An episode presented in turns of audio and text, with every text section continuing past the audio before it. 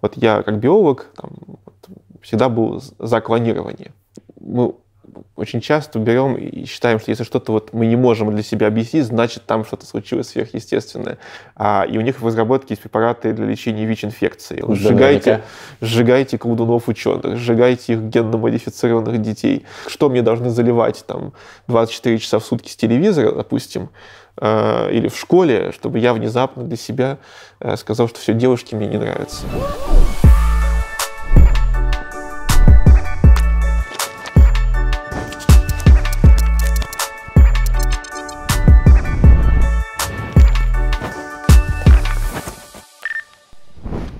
Всем привет! С вами Мастридер, и это передача о литературе и о жизни «Книжный чел». И сегодня у меня в гостях кандидат биологических наук, популяризатор науки, член комиссии РАН по борьбе с лженаукой, автор нехудожественных и художественных книг-бестселлеров Александр Паншин. Александр, привет. Привет. Я на днях посмотрел два выпуска твоих дебатов с разными священниками на телеканале «Спас» очень увлекательное зрелище. Ты там отстаивал научный подход, там, передача «Разговор с атеистом». И у тебя были такие классные аргументы. Ты просто уничтожал с точки зрения там, эволюционной биологии всякие стереотипы о том, что был Адам и Ева там, и так далее. Но ну, очевидно было, что ты их не переубедил. И никакие аргументы рациональные не действовали на этих людей, потому что они всегда говорили, религия это в другой плоскости, там какой-то божественный промысел и так далее. Как ты думаешь, можно ли вообще когда-либо говорить о том, что когда-либо религия исчезнет? Я думаю, что всех победить не получится никогда, в смысле переубедить. Но на самом деле задача такой, в принципе, не стоит. Когда идут дебаты, никто, никто не ожидает, что кто-то из дебатирующих внезапно скажет, все, я сдаюсь и уйдет. Я не помню такого ни разу за историю дебатов. То есть расчет скорее на то, что люди, которые смотрят это, конечно, там будут какие-то фанатичные э, люди, которые всей душой в некоторую точку зрения они ее приняли, и все, и они не готовы никогда изменить свою точку зрения, но смотрят достаточно большое количество людей, которые не определились, не определились. Или, или определились не до конца, э, люди, которые обладают каким-то скепсисом, может быть, и к той, и к другой точке зрения, они прислушиваются к аргументам, и хотелось бы, чтобы у них была возможность обе эти стороны услышать, и поэтому, собственно, вот поход на какой-то такой телеканал, эм, не, не, не посвященный науке, скажем так, мягко говоря, это видится как некоторая такая польза для распространения научных взглядов. То есть ты думаешь, что немножечко затронул какую-то струну в некоторых сомневающихся, например, верующих, которые смотрели? Ну, мне бы хотелось так думать, у меня нет какой-то статистики насчет того, как люди это воспринимали. Но что интересно, когда первые дебаты вышли, вот там, там уже был, было два, два собственно, да. и там история-то какая, что когда вышли первые дебаты, когда я зашел почитать комментарии, там было много комментариев э, верующих в духе того, что «А что ж так, так не отвечают?» Э, на, на его доводы. Его, его же нужно было разгромить, этого атеиста. Ну, в таком духе. И потом это видео удалили с, канала, с, с YouTube да. Спас. Угу. И после этого, э, но это было не по решению вот э, той команды, которая делает этот проект, не верю, они все сделали как бы хорошо, я был очень доволен там, финальным монтажем, прочим. Наверху, а, видимо, им вот, сказали, И, да? видимо, кто-то им сказал, а, что не годится такая передача. Вот, но потом они меня пригласили еще раз, а, уже с другим собеседником. Ну, по-моему, вот, ты его второй и, раз победил. И, и второй раз они оставили уже. Рекомендации аудиокниг от Александра Панчина. Во-первых, на моем любимом сервисе аудиокниг по подписке Storytel есть две книги Александра. Сумма биотехнологий и защита темных искусств. Очень советую. Слушать книги во многом удобнее, чем читать их, если у вас мало времени на чтение, но вы хотите больше расширять свой кругозор. Еще в Storytel есть другие книги, которые советовал наш гость. Например, «Звездные дневники Иона Тихого» Станислава Лема. Тоже есть в офигенной озвучке, советую. И еще там, конечно же, есть Кадзу Сигура «Не отпускай меня». Суперский роман Нобелевского лауреата по литературе. Почитайте. По ссылке в описании вам будет доступен бесплатный месяц подписки на Storytel. Попробуйте, вам точно понравится. Послушайте аудиокниги. Respect Storytel. Ты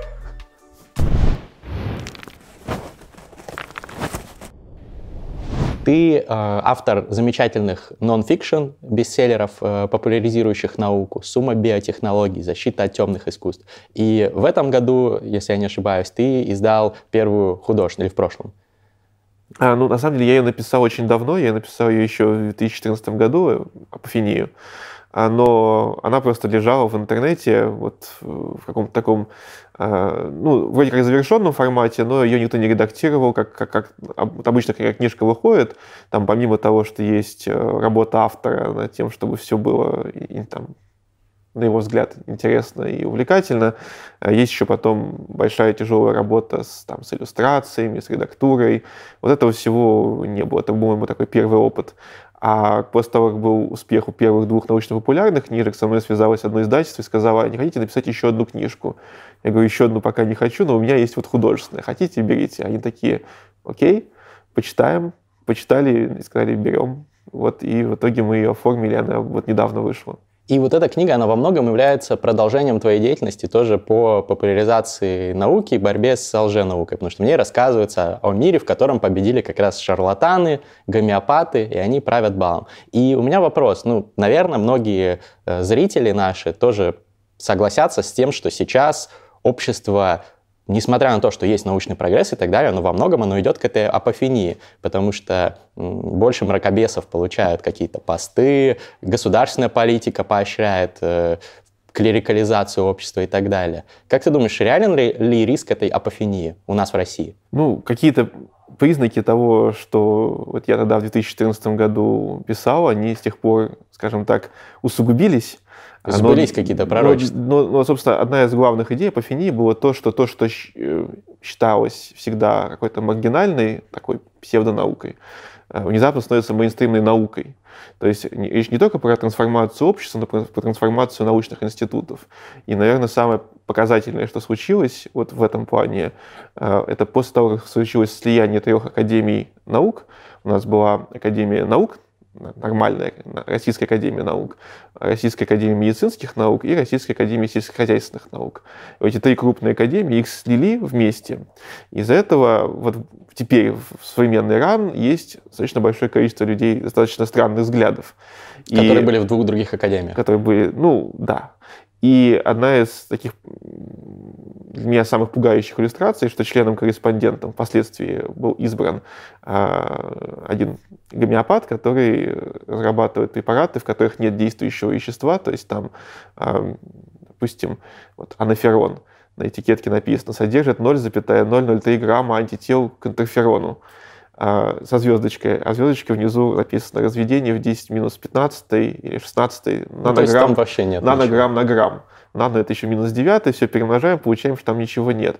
И это предлагается, например, не только там, от простуды и гриппа, но еще там, для профилактики энцефалита клещевого. А, и у них в разработке есть препараты для лечения ВИЧ-инфекции, у них есть препараты от диабета, препараты от аденома простаты а, и так далее, и так далее. И а, вот у них они добились того, что вот на полном серьезе это обсуждается где-то в Академии наук. Как, как, как такие люди туда попадают?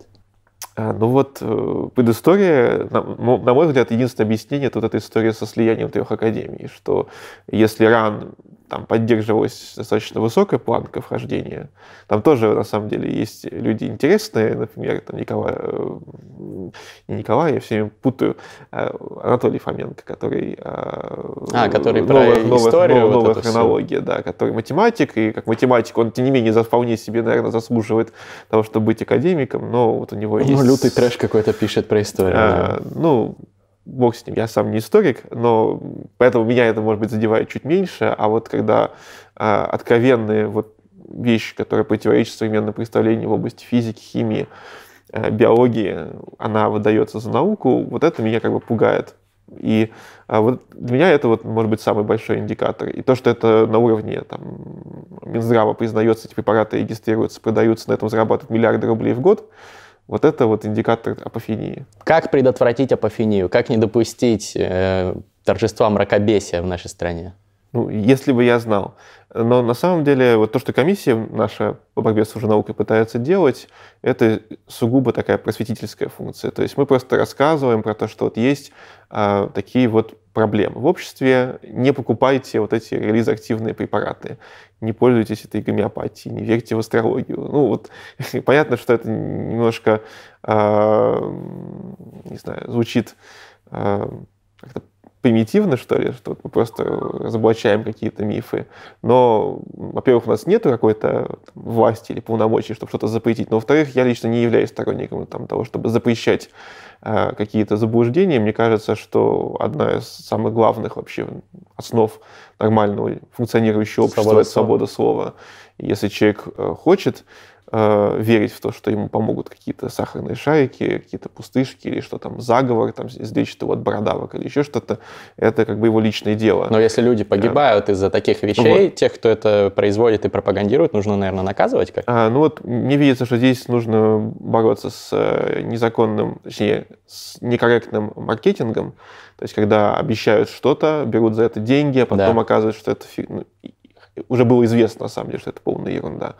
А вот недавно до меня значит, дошла история, что очень популярна в России диагностика по ауре.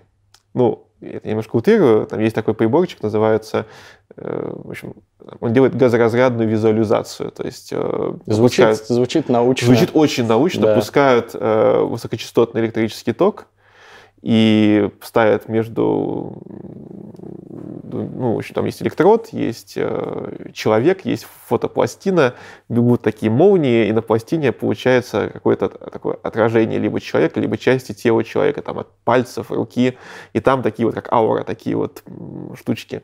Это такой простой физический э, эффект, но этому приписывают какую-то диагностическую ценность, ставят заболевания. Я недавно общался с журналисткой, которая, собственно, вот эту тему для меня подняла, и поставили диагноз депрессия на основании вот отпечатка вот такой вот ауры. Плохая и это аура. делается, и это делается в некоторых клиниках. То есть вот вот, вот когда такая вещь происходит, за это берут деньги, кажется, 3000 рублей стоит такая диагностика, вот, а, то вот это вот кажется, что с этим государство могло бы что-то сделать в виде, ну, скажем так сказать, вы сначала докажите, что это работает, а потом продавайте.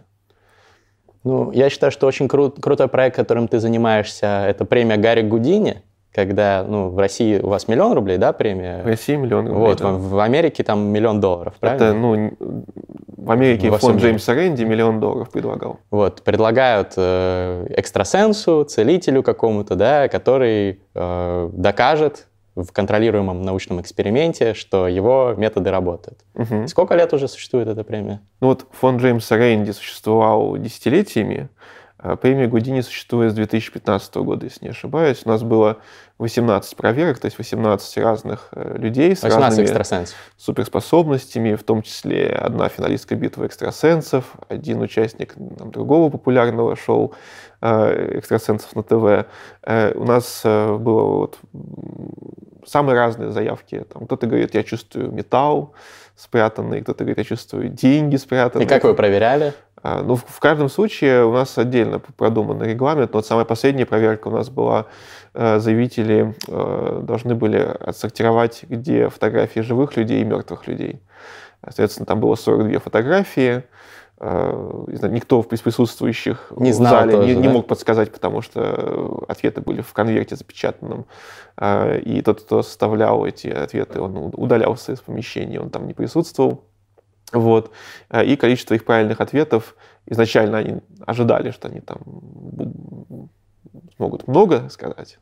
Там кто-то чуть ли не все ожидал, что сможет сделать. Вот. А потом оказалось, что их число правильных ответов не отличается от случайного угадывания. Они были достаточно, как мне кажется, удивлены и обескуражены этим фактом. Ну, у них наверняка нашелся аргумент, что вот мой дар, он не работает по заказу ради денег. А, нет, э, там проблема в том, что они... Э, мы изначально проводим то, что мы называем неслепое тестирование. То есть мы спрашиваем, вот есть ли что-то, что мешает появлению ваших способностей в данных условиях. То есть мы даем какую-то другую выборку фотографий, где известно, кто мертвый, кто живой. Э, это не скрывается. И вот выкладываем на стол и просим, вот чувствуете ли вы, что там от мертвых там какая-то правильная, неправильная, там, плохая энергетика от живых, хорошая, или там чувствуете, там один э, как Таро раскладывал э, из заявителей, вот, а две женщины, они какие-то свои методики использовали, я в детали там эзотерической практики не вдавался, вот, они говорят, что нет, нам ничто не мешает, поэтому оправдания, которые они использовали, были в основном в духе того, что, ну, может быть, усталость уже, не мой день, не, мой день, не повезло, то есть вот какие-то такие вещи. Вот что интересно, что одна из заявительниц, которая а, у нас была вот именно на, прошлом, на прошлой серии испытаний, а ее заявка, когда она нам ее присылала, у нас есть три способа как бы, к нам попасть. Нужно так. либо получить упоминание в СМИ, э, либо поддержку какого-то ученого, кандидата или доктора наук, который скажет, что я вот подтверждаю, что суперспособность работает, а, либо прислать видеодемонстрацию. И вот одна из заветниц нам прислала видеодемонстрацию с участием, по-моему, кандидата психологических наук, то есть там была еще одна женщина, которая провела эксперименты, и они, значит, там проводят эксперименты, у нее там количество правильных ответов было больше случайного угадывания. То есть нам прислали да. э, такой вот экспериментальный результат. Собственно, мы его просто повторяли. Вот. Ну, как бы проблема в том, что в таких экспериментах очень важно, как раз, чтобы он был слепой, чтобы никто не мог подсказать, никто не знал правильных ответов. Там этого не было. Как только мы это добавили, э, весь эффект, по-видимому, пропал. Вот у меня есть достаточно много образованных знакомых людей, которые, тем не менее, не исключают того факта, что, возможно, экстрасенсы там какие-то действительно умеют что-то делать и работают. Вот мне буквально на днях спорил а, с одной девушкой, умная, с топовым образованием, но при этом говорит, вот я ходила к э, гадалке какой-то, и она мне сразу при встрече, то есть не, не выуживая из меня никакой информации, не зная обо мне ничего, сказала очень много вещей, которые она точно не могла просто догадаться там по моей какой-то невербалике и так далее. И я вот считаю, что все-таки что-то они вот умеют. И я так и не смог ее переспорить. Я, я вот не знаю, какие аргументы тут можно привести, что просто как какой-то там эффект Данбара или как оно там называется. А, на самом деле у, у, у людей есть э, очень большая склонность недооценивать там, вероятность, вероятность случайных совпадений. И вообще мы очень часто берем и считаем, что если что-то вот мы не можем для себя объяснить, значит там что-то случилось сверхъестественное. Мне кажется, что лучшая вакцина вообще от экстрасенсов а, — это шоу фокусников. Вот что делают фокусники, профессиональные иллюзионисты, менталисты, э, честно признаваясь в том, что это фокусы, совершенно невероятно. Э, там левитация предметов, там, исчезновение карт, э, или там, они находят конкретную карту в конкретном месте колоды. Вот вы называете номер, называете карту, фокусник отсчитывает выбранное вами число карт, и наверху оказывается та карта, которую вы загадали, и вы не видите вообще, как это можно было сделать. Телепатия, экстрасенсорика. У меня есть несколько э, лекций, э, где я выступал вместе с э, иллюзионистом. У нас в премии Гудини есть два, точнее, три э, иллюзиониста в экспертном совете, которые должны следить, чтобы те эксперименты, которые мы предлагаем, их нельзя было пройти с помощью фокусов. Вот, я неоднократно с некоторыми из этих иллюзионистов совместно выступал, то есть я рассказываю про то, почему а, люди могут верить там, в телепатию, а, какие психологические эксперименты проводились, какие а, проверки мы можем проводить в рамках премии Гудини, иллюзионист показывает просто телепатию. Ну, это фокус, но выглядит как будто бы телепатия. Человек думает про какую-то карту, эта карта там оказывается где-то спрятанная в нужном месте. Вот, и как это делается, вот я столько раз не выступал с этими людьми, я не могу этого объяснить, но это фокус. Так и у тех людей, которые называют себя астрологами, там, экстрасенсами, у них есть свой набор приемов. А некоторые из этих приемов известны, другие могут быть а, чуть посложнее. Но среди известных приемов, а, да, есть эффект Фарера, который заключается в том, что люди, людям свойственно достаточно общие вещи, которые подходят большому количеству людей, интерпретировать как то, что это очень точно про них. Ну, например, если я скажу, там, мама что-нибудь говорит, переезд. Вот высока вероятность того, что переезд таки человеку о чем-то говорит. Да. Может быть, он кому-то помогал переезжать, может быть, он сам переезжал, может быть, он ездил в путешествие. И когда человек говорит, собственно, что у него ассоциируется, там, допустим, с переездом, допустим, вот что ассоциируется с переездом, мы переехали в эту студию. Вот, вот, вы переехали в эту студию, я экстрасенс, я это видел, собственно. Вот. Э, и используя правильную вот формулировку, можно выдать ответ Э, твой, вот то, что ты сказал про переезд студии, как будто бы я это и знал изначально. Это и был, на это я и намекал. Да. Вот. А, и люди, которые достаточно критично к этому всему относятся, которые изначально пришли, потому что они в это верят, они могут даже просто забыть, как именно проходил этот диалог. Они могут забыть, что был вот такой вот э, обмен, на самом деле, информацией. Это один из приемов. Есть более хардкорные приемы, которыми обычно вот пользуются такие уже влиятельные, успешные, богатые э, экстрасенсы, когда, допустим, Э, используются информаторы, когда есть кто-то, кто посмотрел про вас что-то в социальных сетях, или когда, например, вот мне очень нравится история, как сейчас я забыл, э, один, в общем, есть отечественный э, фокусник, вот он рассказывал историю, как он ехал к одному экстрасенсу в такси, и он ехал со своим режиссером. И они с режиссером в такси что-то там обсуждали, вот, их привезли, и дальше, значит, экстрасенс все ему рассказал, вот по той версии, которую они друг с другом обменивались внутри этого То такси. Таксист был, таксист был информатором, а он что-то подслушал, передал, но прикол был в том, что они специально, А-а-а, специально круто, в такси круто. ехали и э, рассказывали фальшивые истории. Бастед. Вот. То есть бастед, да. И вот вот, то есть до такого может доходить. А, использование информаторов очень популярная штука. Ну и а, дальше какие-то есть вещи, которые ну, можно догадаться.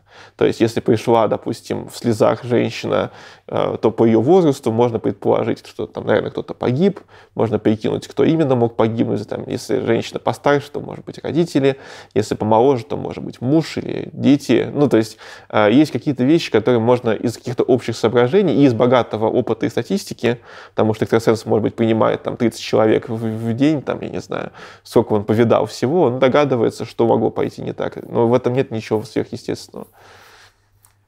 Короче, если вы верите в экстрасенсов и прочие штуки, проведите какой-нибудь эксперимент, вот как те ребята, которые ехали в такси. Результаты могут вас неприятно или приятно удивить.